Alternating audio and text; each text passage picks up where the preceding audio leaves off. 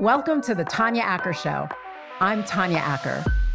Hello, my friends, and welcome to the Tanya Acker Show. This is very special. Uh, you certainly know my next guest from that phenomenal show, Hot Bench. Judge Michael Corriero, my friend, my co-host. Welcome, Michael. Thanks for being that, on the show. Thank you, Judge Acker. I am so pleased to be here with you. It's it's been a long time since uh, we talked about it, but I, am here now, and uh, I'm yours to discuss. What is this Judge Acker? So I learned uh, how to be a Tanya. judge. I learned how to be a judge. Uh, sitting on the bench next to you and our friend Patricia. Yeah. Uh, you everybody should know this. Before Hot Bench, you were on the New York State bench for mm-hmm. 28 years. That's true. And during those 28 years, you spent 16 years as chief of Manhattan's youth part. Uh, a lot of people know you as the very famous Judge Michael Corriero. They don't all know that you're really a champion in the area of ensuring that courts treat people, certainly young people, more fairly. You created Manhattan's youth part in New York State Court. What is Manhattan's Youth Part? Uh, thank you. First of all, I, you know, I, I'm really so honored to be with you because I know how engaged you are and how passionate you are about juvenile justice and these issues. And I really wanted to have an opportunity to share with you what uh, motivated me to become involved in juvenile justice and to ultimately, as you pointed out, establish a youth part in Manhattan Manhattan Supreme Court. I, I, I think if you'll permit me tonight, I'd, you know, one of the things that affected me was that as a judge for 28 years, I, I saw how the system was essentially failing young people. In New York, we were prosecuting children as, as adults for many years. As a matter of fact, uh, since 1978, we had 13, 14, and 15 year olds coming into the adult court, uh, charged as juvenile offenders with the most serious crimes, facing mandatory imprisonment uh, and significant jail time, and if upon conviction, the stigma of a felony record for the rest of their lives. And so I recognized that this was not a process that was consistent with the developmental differences of children and what children mean in a democratic society. I mean, children embody this concept of opportunity for our society. It, they, they make the American dream come alive by virtue of, the, of their accomplishments. And we, as judges, as lawyers, as citizens, I think, have a moral obligation to see that they are nurtured um, so in 1992, uh, after uh, I've, I've, been on the bench in Manhattan for 28 years, the last 16 years I presided over what came to be called Manhattan's Youth Part. And the Youth Part was established essentially to focus resources and attention on this very youthful category of offender that was coming through the courts. And up until that point in time, their cases were arbitrarily dispersed among the 50 or so criminal court judges uh, sitting in Manhattan. In 1992, I, I, I, got the support of my administrative judge to uh, experiment on creating a youth part where I would have the responsibility of resolving the cases of all the 13, 14, and 15 year olds coming in and their co defendants, regardless of age. So we started this uh, in the best way that I hope you don't you don't mind that I, I talk. You can interrupt me anytime no, you want. please. You know, I would never interrupt you, know, you Judge Corriero. you know that once you turn me on on this topic, I, I'm still so passionate about it that that there's so many things that I want to share with you. But I think the best way to to frame it is to tell you why I think uh, we need to be dealing in the United States with children in a better way. Recently, I believe the uh, uh, not for profit uh, Prison Justice Policy Center and the Justice Department conducted a study which indicated that each day in the United States, approximately 50,000 or so young people under 18 years of age are housed in confinement. And the study followed these young people for a period of time and found out that within three years of their release from these institutions, 70% of them were being rearrested. That's astonishing. That's an astonishing number. 70% of them uh, were reoffending. 70% of them were uh, engaging in negative behavior in, in their communities. 70% of them would pr- essentially be saddled forever by a felony conviction and prevented from kind of reaching the lowest ladder of the rung to, to success in, in America. And to me, this is a problem that has to be addressed because when we look at that 70% and we look at the young people who are detained in our institutions, they're primarily from our poorest communities, our underserved communities, African American, Hispanic youth, minority youth.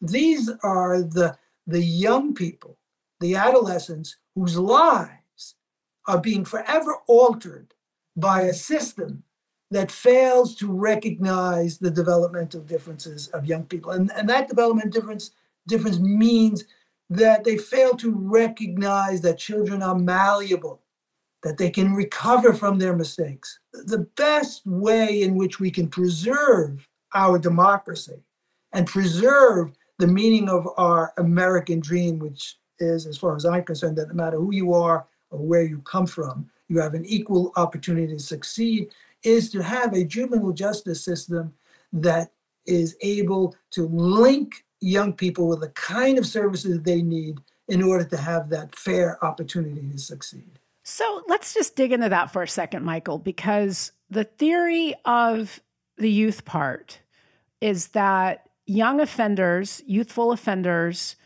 should not be treated as adults. Do, is that universally the case? No. Has there uh, ever been a circumstance where you would say, you know what, the crime that this juvenile committed was so heinous that they should be tried as an adult? We created the youth part as a process to help us identify those young people that we thought we could safely channel out of the system and link them with alternative to incarceration programs that could meet their needs, that could help them educationally, that could help their families, that could help uh, them discover their talents, and, and to link them essentially with credible messengers who had who had experience in the streets, who could be trusted by them and look up to them. So, so the process recognized also that we were working within the confines of a system that uh, essentially was insensitive to that concept. There was a presumptive punitive response essentially written into the law with respect to young people who were accused of serious crimes.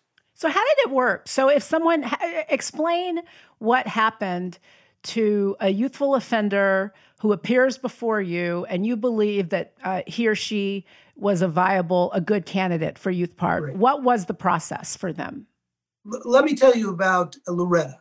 Uh, Loretta is uh, was a young, 14-year-old African American young girl uh, who was riding on the subway with a friend of hers who was a little bigger, a little tougher, a little older. And the friend saw another student on the way to school that particular morning who had these beautiful earrings hanging from her pierced ears. And the friend turned to Loretta and said, Loretta, look at those earrings. I like them. I want them.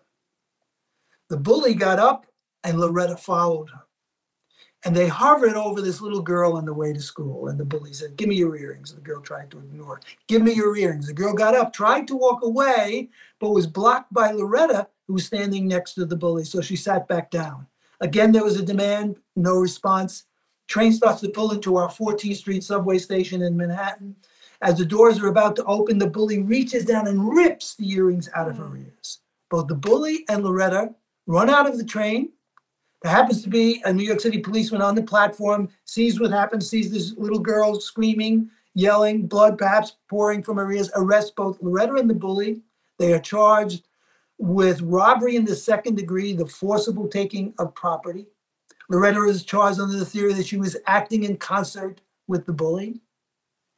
She was facing mandatory imprisonment under the juvenile offender law of a minimum of one to three years, maximum of three and a third to 10. And upon conviction, a felony record for the rest of her life. So, about 30 days after Loretta was arrested, she and her case appeared before me. And during this period of time, she was held on $500 bail. And I'm told by a, a lawyer that's representing a judge said Loretta, you know, was detained because she was unable to make the $500 bail, but she's really a very talented young woman who wants to be a dancer. She goes to one of our schools for the performing arts, and you really ought to take a quick, a better look at her. So I asked one of the program representatives who would come to my part to lobby me, in a sense, for cases because we were one part, we were one place, so it was easier for them to kind of uh, sit in the audience and watch and, and, and speak to the to family members in order to get a sense of what kids they thought they could work with in their programs. And so one of them come up to me and I said, do me a favor. I said, interview this little girl. She's in the back. Tell me what you're thinking. Comes back to the judge. I asked Loretta a typical social worker question to get a sense of who she was, what her relationships in the community were. She said, I asked Loretta, Loretta, if you could change three things in your life, what would you change? She said, Judge, you know what she told me? I said, No. I said, What, what did she say? She said, Loretta said she would change her country, her family, and her sex. Oh. Her country, because she believed that America was a racist society. Her family, because her mother was a crack addict and she never knew who her father was. And her sex, because she felt that young women were vulnerable to physical and sexual abuse. Huh. Tanya, how, how, how do you turn that life around? How, how do you reach a child like Loretta? How, how, you, how did you? Well, how did you reach her? I, I told her, I, I told Loretta, Loretta, don't you understand around your talent? You have the capacity to change the circumstances of your life. Don't you understand that within you, you can be a better person? You can find some comfort in who you are. How, how do you, as President Obama once said, how, do you turn on that little light bulb and give this little girl the audacity to hope? Because that's the word that he used, the audacity to hope, because she needed something to encourage her to have hope because she, she was uncomfortable in her country. She was uncomfortable in, in her skin. She was uncomfortable in her family relationships. And we needed somehow to turn that little light bulb on. So what I did with Loretta I said, Loretta, you spent 30 days in jail. What did you think of it? And she, and she really burst into tears. And I said, I want you, I want you to put that here on the side. Never forget it. Never forget what the food tastes like. Never forget what it meant that you had to be uh, give up your privacy when you needed to do something. Never forget the people that you met there and how it felt to be in isolation. How how the bars felt against you. And never forget it. Let it sear itself into your heart and to your mind. But I'm going to release you today. I'm going to put you in this program. And I'm not just going to put you in this program and forget about you. Every week, I'm calling your program representative. How's Loretta doing? In school every day, doing what she's supposed to do? Uh, giving any trouble, keeping a curfew. Every three weeks, you're coming back before me, Loretta, for a progress report. And if you do that, if you stay out of trouble for a year and you cooperate with the program, then at the end of that year, I will take the responsibility. Usually over the objection of the prosecution, I will take the responsibility to exercise the limited discretion that I had to grant you what we call youthful offender treatment, which means that your record of conviction will be sealed forever, and I'm free to give you a non incarceratory sentence of probation. But if you foul up, Loretta, then I'm going to sentence you to what the district attorney is recommending or a period of imprisonment that I think is appropriate. But you have to do everything I say do you, do you want to take advantage of that offer? And a lawyer would discuss it when we would discuss, and we would have this colloquy. And I'd place Loretta in a program, and I'd monitor her behavior. And each time she came before me, she might have had a problem here or a problem there, and I tried to work with her so that she would come to trust me. She would come to respect that I had faith that through her talent, she had the power to change the circumstances of her life. That I believe that, and I wanted to communicate that belief to her, that conviction, because it is the power of conviction that very often is the persuasive element that gives young people a chance to hope for a better life. Because I told her I, I believe she can do it, and I believe she can have it. So, how did she end up? What happened to her ultimately? Well, Loretta, very, very interesting story. I monitored her behavior for about eight months, and she was doing very well in the program. And she came back one day, and the counselor, and the, and uh, over time, the counselors and the lawyers they came to respect what I was trying to do, and so they were very free in communicating to me what was happening in the lives of these young people. The uh, communications that wouldn't necessarily come between judge and uh, and defendant, because they knew that I would try to deal with them in a constructive way and never in a negative way. So uh, one of the, uh, the counselors said, Judge, you know, Loretta's been doing well, but she's got a boyfriend, and he's somewhat older than she is, and she's missed curfew a couple of times. But he's he's a working guy, and we don't want her to foul this up because of him. And I said, all right. I said, Loretta, I said, I can understand that. I can understand. Do you like this fellow? I said, yes. You, you, you really have a good relationship? Yes. He treats you well? I said, yes. I said, well, here's what I want you to. I want you to bring him here the next time.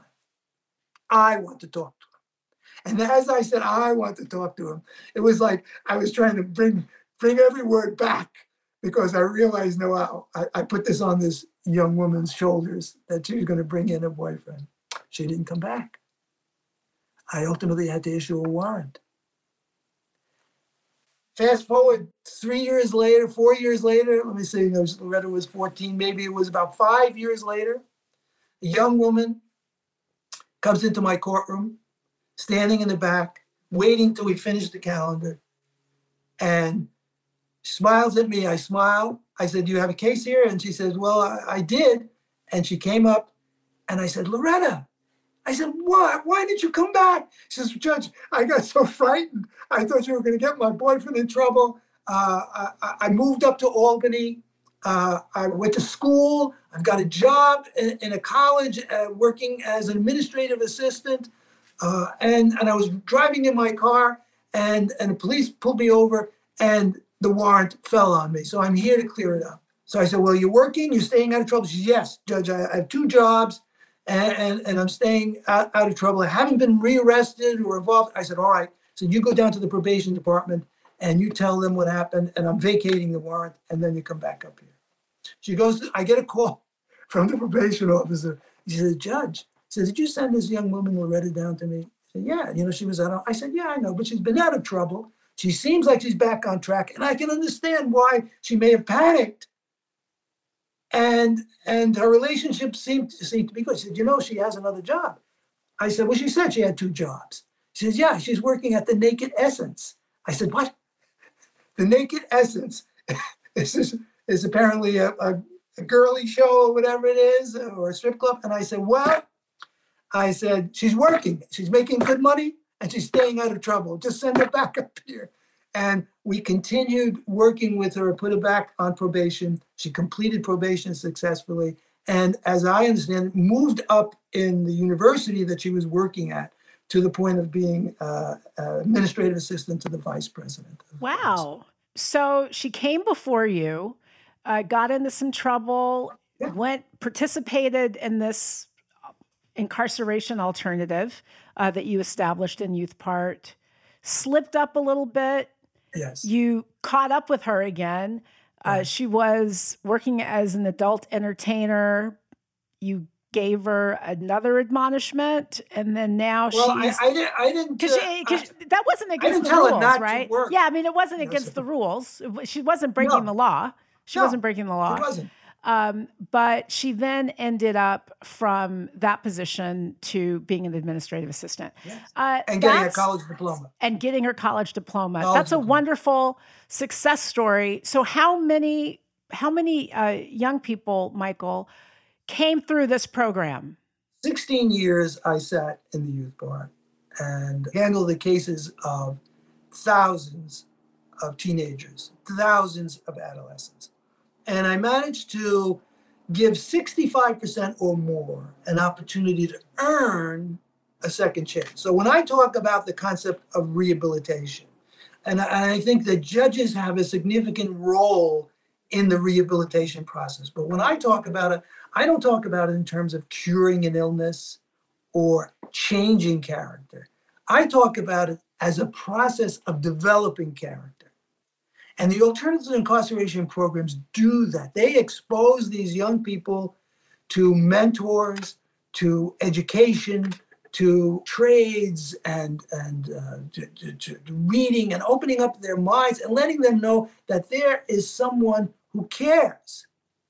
And so my motivation for taking on this responsibility really i think was was the arc of, of my destiny I, you, know that i that i grew up in little italy you know i think before i it's so important michael um, for people to understand what motivated you because yes. look there are a lot of judges who don't take the time to dig into what's going on with a young offender right, uh, right. there are a lot of decision makers right. who just write those kids off so tell us i know this story but uh, tell my listeners why this issue was so important to you personally well i grew up uh, in a tenement uh, literally across the street from New York's notorious Tombs, which is the men's house of detention. My parents were not formally educated, but they believed in the power of education. My father was a longshoreman. My mother did the work of a seamstress. Uh, uh, they believed in the power of education, the power to change the circumstances of your life, the only way to, to move forward in our society. And they sent me to school, a Catholic school in, in Chinatown called Transfiguration. And where I met the Maryknoll missionaries, who were just a vibrant group of young people who were engaged in no less a challenge of converting China at the time. And that's why they were there, learning and perfecting their Chinese. And they were inspiring. They weren't, uh, in your mind's eye, you might conjure up what a nun, a Catholic nun, might be like, but they were, they, were, I wouldn't say zealots, but they had a passion. And they they communicated that passion to us. And somehow they they they had a worldliness about them. And they planted these seeds in us that you know, the only way to really succeed in life is by helping others. By helping others you help yourself. And so I, I really have to thank them. Of course, at the time, I resented their discipline, and I resented, but but I, they, they planted these seeds in me. They planted this idea of redemption, Transfiguration itself, the name of the church is a, it's taken from from the Bible, the New Testament, where Jesus was transfigured into the older prophets. Uh, that his apostles saw the image of Jesus. Is this idea of becoming, becoming a better person, and that's what adolescence is about. Every child born into our society has value. Every child that, like the ancient. Uh, uh, elders would say, What is this child's destiny? And so for me, I walked the mean streets of Little Italy. I saw easily how easily a careless choice could alter the course of your life. I saw how easy the power of peer pressure could make you do things that you wouldn't necessarily embrace. And I also knew that I had been given great gifts in terms of the education I received and the opportunities that people who cared about me presented to me. And, and I've always said that the greatest alternative to detention is caring, caring about the person that you're dealing with. So I've, I've always brought this passion for trying to help young people recover from their mistakes. When you would see these young people come before you in court, did you rec- uh, did you identify with them at all? Did you see Absolutely parts of yourself in them? Is Absolutely. that what, what motivated you? I would always ask an audience, how many of you have ever been 14? And facetiously, of course. I said, and how would you like to be defined forever by what you did in 14? I, I've always remembered there's a wonderful uh, was a wonderful TV series. I don't know if you saw it, but it was, it was called The Wonder Years. Yeah. And yeah, it was, it was a great team. It's yes. back. And and Kevin, yes, that's right. Kevin I caught one episode when Kevin had um, a crush on Winnie, right? Who was the other character. And he never followed up on the crush because Winnie wasn't considered attractive at the time. Uh, she had freckles, as I recall. She had glasses. She was studious. So she wasn't the kind of girl that the boys were, uh, you know, felt enamored about. And so Kevin was intimidated by that and never asked her, I never followed through on his crush on her. And you, if you remember the format of, of, of the Wonder Years, at the very end, the older Kevin is looking back on his exploits. And in this one, he looked back and lamented the fact that, you know, I, I, I really, I really had, a crush on Winnie. Of course, she grew up to be very beautiful and very powerful, but I never followed through on it. And then he said, But who are you at 14? Who are you at 14? You are what your friends think you are. And I said, Wow. I said, he's he's right because that's what the, the essence of adolescence is, is that your image of yourself as a young person doesn't come from within very often. It comes from without. I'm the mirror image of what my friends think of me. And this is this is a difficult thing for us. And there are some people who are very fortunate, who who knew their destiny early on, who knew that who they were early on. But there are many of us who we that this whole adolescent period was was a period of discovery. And carelessness goes along with that discovery. And mistakes happen. And so I always saw in the young people that I mean, if you had seen me at 14 or 15 years of age, what would we have seen? Tell us, what would we have seen? This young boy emulating the dress of the local gangsters in Little Italy, with, with a cigarette hanging out of the corner of my mouth, uh, essentially a hoodlum. and uh, no one would have ever imagined that that 14 year old boy would one day ultimately grow up to be a judge. Not only did you grow up to be a judge, but you grew up to be a judge who's uh, really made it a priority to push for reforms that you thought were important. So let's just talk for a second about how you think the system works structurally for most people, because yes. every court doesn't have a youth part. Uh, and right. every judge is not a Judge Michael Corriero. Yeah, well, um, thank you. But I, I, first of all, let me say that uh, I, I, want to thank you for uh, bringing me into the, the, the, the, the field of California juvenile justice. I know we had some wonderful meetings with one of your former mentors, uh, who was a federal judge, uh, who really uh, just a very um, sensitive, moving figure for me. Judge Dorothy and Nelson, Judge Dorothy Wright Nelson. Terrific, terrific woman. And California, as compared to New York, has a wonderful, sensitive, developmentally appropriate structure of dealing with young people. And by that I mean is that if you're under 18 years of age, you're you're ordinarily going to be presumed to be going into a juvenile court, family court setting, where you're you're likely to come out of that without a criminal record. Certain young people, of course, will be tried as adults, either because of the repetitive nature of their misbehavior or the, the harm, the serious harm that they've committed. And to go back to your other question, yeah, there are some young people whose issues are so deep and challenging that we don't yet have the means or the capacity to undo them. Can you give and us an example? To... Give us an example of a situation where you felt that the issues were so deep that no amount of alternative treatment uh, could really result in a, a, turnaround. Can you give us an example of something? Yeah, we had we had a young boy. Uh, the case still haunts me in many ways. Who was came before me when he was 14 years of age, and I required a pre-pleading investigation for every young person. I wanted to get a sense of who they were, what their relationships in the community. And I got a probation report, and the probation reporter report said that he had been in 14 different foster homes since birth. He was he was found in a dumpster and had been in 14 different foster care settings because of his behavior.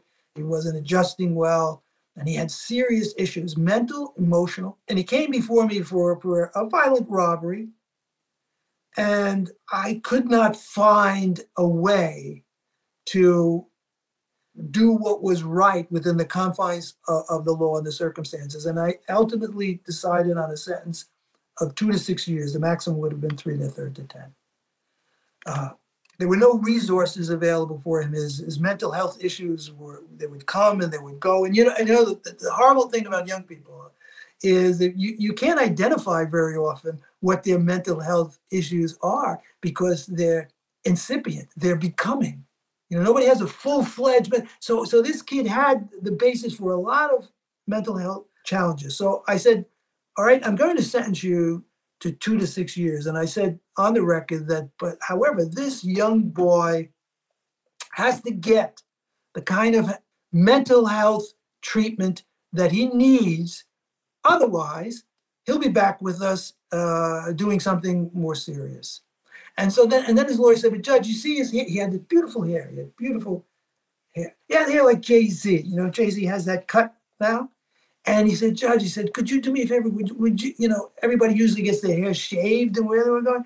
And he said, I said, and, and, and in a sense, this young boy uh, looks at his hair almost in a religious way.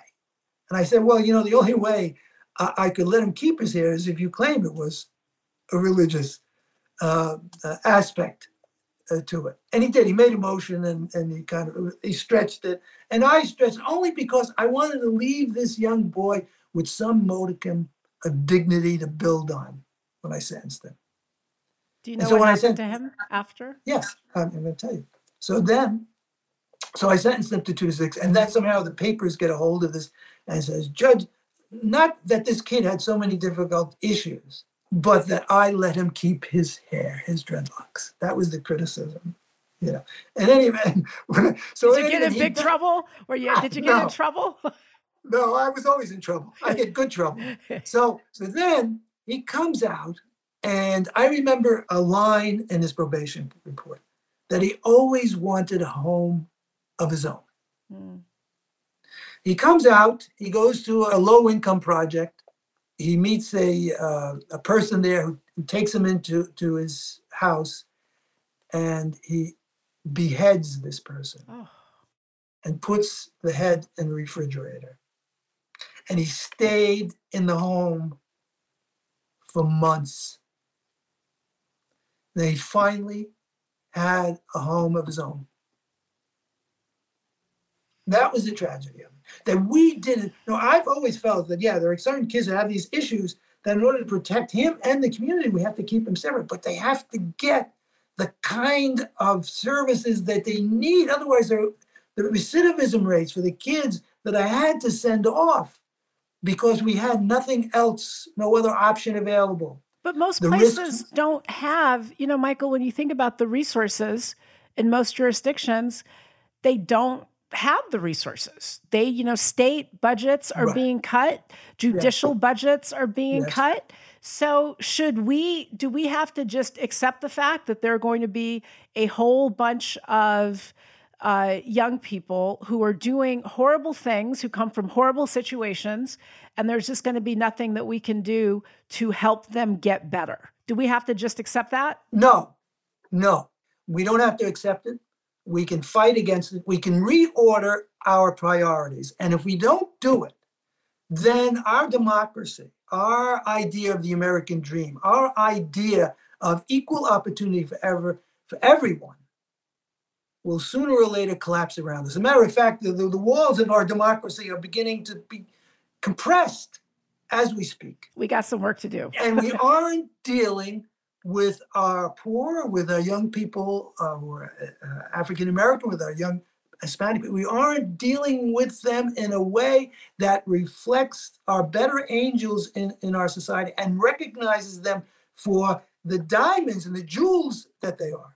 What do you say to people, though, who are on the other side of the conduct? What do you say to people who say, you know what, these young people may be troubled, but they are bringing violence and destruction yes. to me and my community, and nobody seems to care? You know, there's a narrative where right. that focuses a lot on the offender. Sometimes we don't pay as much attention to the victims.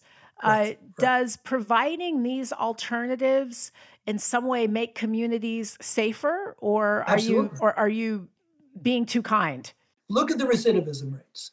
As I said, the, the, the uh, this Department of Justice study found that 70% of these, the most violent of the kids that we have had, 70%, because the, the only kids that should be institutionalized are kids that are prone to violence, using violence as a way of getting what they want, what they need, uh, or, or, or taking it out on others. So we put those kids away. We put those kids away. But 70% of them, when they're released, get rearrested. Are we protecting society if that is the fact? Or when you look at the recidivism rate, and first of all, we spend hundreds of thousands of dollars to keep uh, an adolescent in an institution for a year. Alternative to incarceration programs cost considerably less, and their recidivism rates are one that I know of in particular, the Avenues for Justice. 90% of the young people that go through their program are not rearrested within three to wow. five years of, of going through the program. So, uh, so I, I, just I, I want to focus on. I just want to highlight that for a second. So, what you just said is that for juvenile offenders that go through the system in the traditional, we're going to sentence you as an adult way. There's a, the recidivism rate is as high as 70%. The recidivism rate for offenders who've gone through at least one of these alternative to incarceration programs that you cited is 10%. 10%. So we're talking and, about and, 7% and versus 10%. That's correct. And the cost savings. So it isn't a matter of, I mean, if we looked at it really from stand back from it, it would cost us less to deal more humanely with these young people. It, it, it would cost us less in damage to society in the long run and giving so many young people uh, an opportunity to become constructive members of the community rather than destructive members. So it, doesn't wh- wh- where where the problem is is philosophically. There are those who believe you have to get tough, and that some some take that lack of compassion and say the opposite is, is toughness. But in, in, reality, it may even be considered uh, meanness. Meanness is not a substitute. Uh, is not toughness. Toughness is finding the spaces in the law to do what is morally right in the face of overwhelming opposition. That's toughness. Standing by, by your principles, doing it, even though you may be in the minority at this moment. It's not about getting tough, it's about tough love. And so we what we tried to do was change the lens by which these young people uh, were viewed, treated, and prosecuted in society by showing that we could, consistent with public safety, take half to two thirds of them out of the system, out of the corrosive system that robs them of their, their ambition, that, that robs them of, of their character, that, that, that robs them of their humanity. Can you imagine a 14 year old boy waiting behind me. We had one holding cell. He'd be in the holding cell with maybe 10 other defendants waiting that day. And he had he had to go to the bathroom and he would have to go to the bathroom in front of the other people waiting there because the Department of Correction wouldn't want to lose sight of him. This is the dehumanizing impact of putting kids in cages. That's I'm not I'm not this is not a way of apologizing for delinquent behavior. What I created was not a lenient effort. It was, in my view, a smart, tough love. Kids that didn't do what I said, I put them in jail. I put 14 year old, 13 year olds in jail for life for murder. I did what the law required of me, but I may not have embraced it in the way others did, but I did it. But more importantly, I kept my eyes open for those young people that I thought we could reach. And I felt that I had a moral obligation to do it. I have seen you be tough many times uh, on our show, certainly, where the stakes aren't as high as someone being incarcerated. I've never mm-hmm. seen you be mean. Uh, I've never seen you be mean on camera or off camera. But, you know, Michael, I think that there's another element to this because sometimes people are being mean, but candidly, sometimes people are just mad. Like you turn on the TV and then you see people just Yes. acting with this brazen impunity. And I'm not going to lie, I I want a smarter and more fair justice system, but I am also sometimes mightily annoyed, to put it mildly, at the impunity with, with, with, with which people act sometimes. And so, don't, what do you say to people who feel that justice requires jail and jail for a long time? What's your response to those people? An eye for an eye. hmm Uh, Yeah, it's very visceral. It's a very emotional thing. You know, sometimes people want that. What do you say? I, I I understand that, but as a public servant, and I cannot look as much as I, I, I appreciate and empathize. I cannot look at you in isolation. I have to look at the good of the community. There is a way to give people a pound of flesh, if you will, and yet achieve the rehabilitative goals that uh, a juvenile justice system should pursue. And, and I did that very often. I did that by imprisoning young people for a short period of time to bring home to them the severity of what they did, to reflect the depth of injury to the victims that, that, that they created, and also tried. I, I often uh, asked prosecutors, especially if there was a slashing case or, or it was a question of a knife and violence, I would say, bring bring everybody into my chambers, including the victim and, and their parents. And so I did that in one case. It was a young woman who slashed the face of a rival girlfriend uh, over her, her relationship with her boyfriend. Mm. Slashed it from ear to chin. Prosecutor recommended two to six years imprisonment. Felony record. She was 14, never been in trouble before. Hispanic young girl. So I and and she came in. She was completely remorseful, very distraught. A lawyer said, "Judge, I want you to take a look at the, the probation report." I read the probation report. This 14-year-old girl, when she was five years of age, was walking with her mother across the street, holding her mother's hand, when her estranged father came across the street, pulled out a switchblade knife, Mm. and slashed her mother across the face, and stabbed the mother repeatedly in the chest Jeez. because he thought she was having an affair with his someone else, his friend. She fell to the ground, dead, still holding this little girl's hand, five years old. Nine years later, what does this little girl do? So now I, I, I bring the victim in and I see this lovely young woman who's got a scar on her face and her mother. And they, I said, well, look, I, I said, I just want you to understand what I can do and what I can't do because of her age and because of the nature of the crime, the most I could sentence her to would be three and a third to 10 years. So she's 14, I'd give her three and a third to 10. She'd be out 18 years of age, 19 years of age with a felony record. What skills would she have learned? Uh, uh, what kind of job is she going to get? What education is she going to get there? And how safe are we now going to be from the from this young woman? I said, if I gave her that sentence, in a sense, I'm just wiping my hands of, of the responsibility here. I said, what would you like to see? And he said, well, Judge, you know, what she did was terrible. And my, my, my, my daughter has this scar for life. And I said, well, well, what is it that you, what did you, what do you want? She said, I want to be protected from her. Mm. So I said, well, I said, what about this? I said, let me float this idea with you.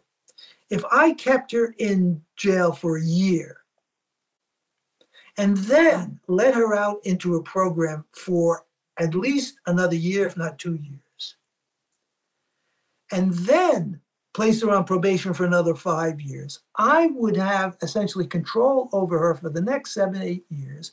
And if she violated my probation, I could put her back in jail for up to, to five years. I said, would that make more sense to you? And that you would be protected from her, and yet you would, uh, uh, that my sentence or keeping her in an institution for a year, depriving her of her liberty, would be enough punishment to make you feel better. And the mother and the, and the young girl said, yeah, that makes more sense to us. Hmm. Now, this was a victim. Now, it could have been, you know, uh, the eye for an eye, but but they but I also appealed to their intellect. I appealed to their better angels, if you will. And we worked something out. And that young girl uh, did her two years. I think the probation department brought it back to me once because she was smoking marijuana, but we addressed that. She stayed out of trouble. Five years, got got ultimately got probation and a record, and went on to lead a, a relatively constructive life. You've talked about structural inequities in the system um, or at least some structural uh, inequities in the system. A lot of the young people who came before you were poor, they were uh, young people of color. Uh, in New York, there was much discussion about racial disparities in drug prosecutions, not just in yes. New York, but around the country. Yes. Um, African Americans do not use marijuana or other drugs, for instance, in greater numbers uh, than uh, white people, but they are arrested. We uh, are arrested. Uh, in New York, I think it's at like five times the rate. So you've got, you know, two groups of people who are engaged yes. in an activity at roughly right. the same rate. One group right. is arrested at five times the rate uh, of the other group. African Americans are. Um, we talked about my friend Chris Henning's book, Rage of Innocence How yes. America Criminalizes uh, Black Youth. I, I spoke to Chris earlier this week. What did you see from your vantage point as a judge uh, in terms of disparities in the system? Were you aware of differences in the way that prosecutors uh, charged cases or brought cases to you? And did you do anything about it if you were aware of it? Well, I did try to do what I could within the confines of, the law. And uh, no judge likes to be reversed, but I, I think I, I, was reversed one or two times. But but uh, as as a good buddy of mine who was a terrific judge said to me, he said, uh, uh you know, when he was reversed, he said, yes, they reverse me once in a while, but I reverse them every day. Here's the way I, I see. First of all, in in my book, when I when I thought uh, there were, there were four words that I think define what I tried to do, and that was judge children as children. And what is essential? What is essential to diminishing the impact of bias or discrimination or racism in the courts is number one, we have to select the best judges we can we have to take the selection of judges out of politics. We have to do it on the basis of merit. Uh, and second of all, we once we do that, once we have the best judges we can, who are, who are trained, developmentally sensitive reactions to uh, young people and people who are of, of different cultures, then you're going to have a group of judges who are in the best possible position to see racism when it comes at them, to see and understand uh, why an adolescent might be more fearful of alienating his friends than following the law. And you will see, but all of that, all of that depends upon the structure of the process all being altered where the judges are given more discretion not less. And what we've seen over the years that make uh, racism and uh, uh, cultural differences more uh, apparent in the application of the law is the lack of discretion of judges. For example, one of the one of the, the, the remedies that the so-called get tough crowd thought was terrific is to strip judges of their sentencing discretion to provide for mandatory imprisonment for certain offenses. So I had a, a woman who all her life was a drug addict. All her life was a drug addict. I've been arrested numerous times for possessing cocaine, for for selling it. Until one day, she, she, somehow she got connected with a drug dealer who gave her a large amount of cocaine uh, to sell on his behalf and he was going to pay her by by giving her, her drugs. And she came before me, and she was facing mandatory imprisonment of five mm. years to life because of the weight of the cocaine. And I was so angry.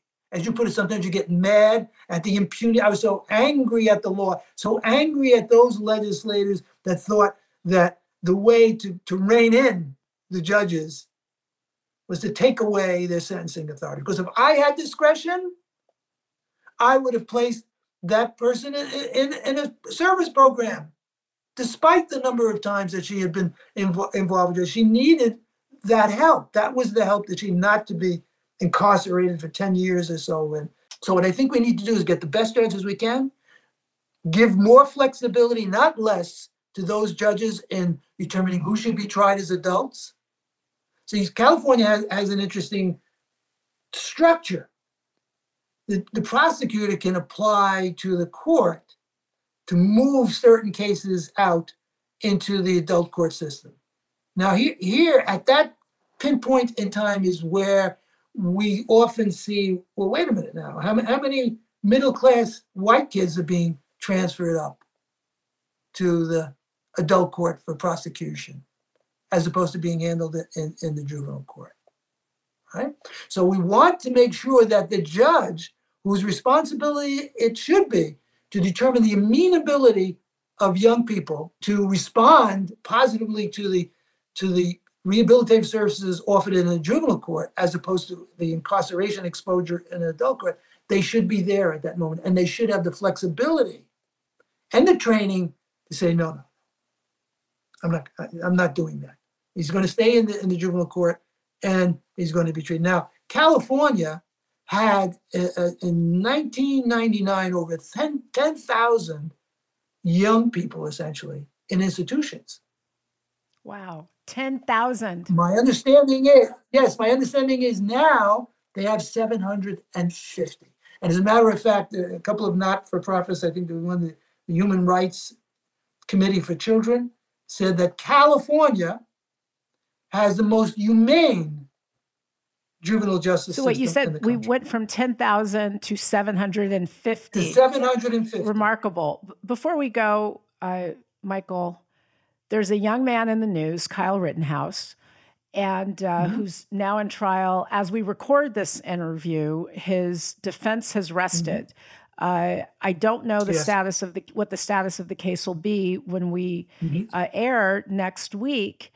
But what are your views on him? I mean, because really, there, there's some suggestion that he's an example of a double standard in two ways. One is uh, the racial double standard. Query whether or not a young black man carrying uh, a semi automatic rifle on a night like that could just walk by police officers uh, without being stopped, arrested, questioned. Um, there, there are uh, a- lot of facts that have been recited in the case that suggest that look, if Kyle Rittenhouse were a young black man, uh, he might not have lived to even see a trial. And so some point out that there's a real disparity there. The other double standard uh, to which some point is that the normal sympathy that one might have for a youthful offender is Right. lacking in this case uh, because his cause certainly has been taken up uh, by the right and by conservatives. And for that reason, some say, you know, look, we're not seeing him as a kid, we're seeing him as a young right winger who was off to do violence. Uh, what do you think about this case, and where does his story fit in your theory about how we should treat and view uh, young people who come into the system? all of our children, all of our young people are products of their environment. They are products of how they were nurtured as young people. So here we have a 17 year old boy who goes to a demonstration armed with an AK 15, which I, I, as I understand the reports, he illegally possessed. He had a friend purchase it for him. And he goes there ostensibly for the purpose of protecting property of others, as essentially a guard against those protesting police brutality. Now, there is some there, there is some evidence that after the shooting, he was treated differently than anyone should have been treated. I- think he was like essentially let go. So, uh, you know, th- this is this is undeniable, and and it's something that we as a society have to confront. And so there, there, there in in your friend Chris Henning's book, there's one thing that she uh, uh, emphasizes, and that is education and training of our law enforcement people to be sensitive to these issues and how they're perceived. Not necessarily. I mean, I know one thing: when I presided over a case, uh, the jury was sacrosanct to me. I, I got the twelve. I tried to to to to make sure that we got the 12 best people we could out of the jury pool, the 12 least biased people we could find, because they were the determiners of justice in any given case. And uh, we, we need to emphasize that that's what makes us great, not a, a judge or a police officer in terms of the, the, the, institutions, but 12 ordinary citizens uh, have the right to determine the guilt or non-guilt of another individual in our society. And if that isn't the meaning of democracy, that no judge, no lawyer, no politician, no newspaper reporter, no one can dictate to that jury what their verdict should be.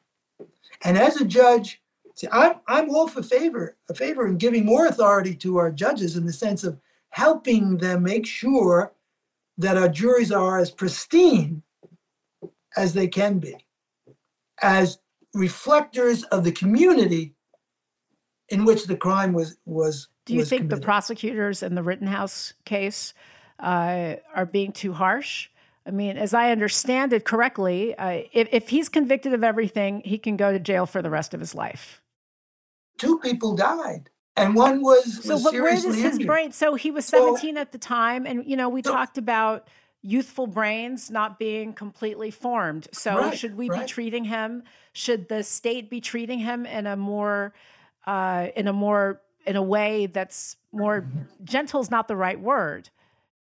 Here's where the problem we don't yet have the sophistication to assure the community that an intervention that is non-incarceratory for a young man that's alleged to have killed two people and wounded us and is alleged to carry a weapon. It's very easy to speak in arbitrary generalities about young people but not every 17 year old is in- intellectually the same not every 17 year old uh, ha- has the same uh, level of maturity.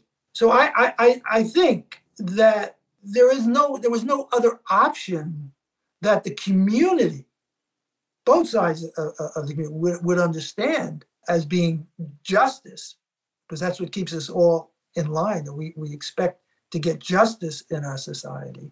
The if if we were to treat him by saying, "Well, you're just a 17 year old boy," and um, this was a horrible mistake and misjudgment on your part.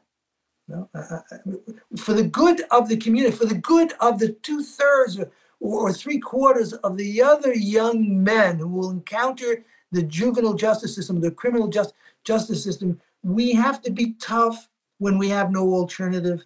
In the sense that we we have to be able to make the choice of imprisonment. I don't think we we have yet moved as, as Martin Luther King said, you know, the arc of the moral universe is long, but it bends towards justice. We haven't yet reached a world in which we could say that we could take everybody who's hurt someone badly, deliberately, and and just link them with a psychiatrist. We're not there yet as a community, and to do so would impair the ability to reach so many other young people because it is the sensational case of murder that drives the reform. 1978, New York was driven to enact the harshest juvenile offender law in the country because of a young boy who murdered two people on a subway. And it took us 40 years to get away from that mandatory, arbitrary classification of trying 13 and 14 year olds automatically as adults because of the nature of the offense that they were charged. Uh, before we go, tell us something that makes you hopeful. You know, um, as uh, I'm a lawyer, you're a judge, uh, we arbitrate these small claims cases. We see a lot of drama and conflict. Uh, you spent 28 years on the New Mhm. York bench where you saw even more intense drama and conflict and violence. Uh, what is something, notwithstanding all of that stuff, that makes you hopeful? Uh, I, I, see many young people who uh, have educated themselves, made themselves aware uh, of the issue, standing up and protesting what they perceive to be injustices in our society. And it's the very same young people who I have I've worked with who've made terrible mistakes. It is the young of this country that it gives me hope. And and I want to make sure that they all have an opportunity to recover from their mistakes when to do so would not violate public safety. Well, I'm going to end with this. Uh, something that gives me hope is you, because I think that for someone to use their platform uh, and their power to try to make things better uh, for people who have neither, and uh, to you know you you regularly and we talk about this a lot. You remind me to exercise my empathy muscle. Uh, and so it is your you and your sensibility and working with you that gives me hope. Um, truly, I love you, Michael. I think you're the, you're best. the best. No, you're the best. Thank you. I'll see everybody soon. Bye. The Tanya Acker Show is written and executive produced by me. Sam Fragoso is my producer. Andre Lynn is my editor. Cole Mitchell is my composer. Sydney Freeman is my production assistant. And my show dog is Maximus Justice, also known as Max. If you like us, please go on to iTunes and leave a five star review. Maybe I'll even have the chance to read it on the air. I will give you my hugest and most profuse thanks if you do. Thanks for listening, everybody.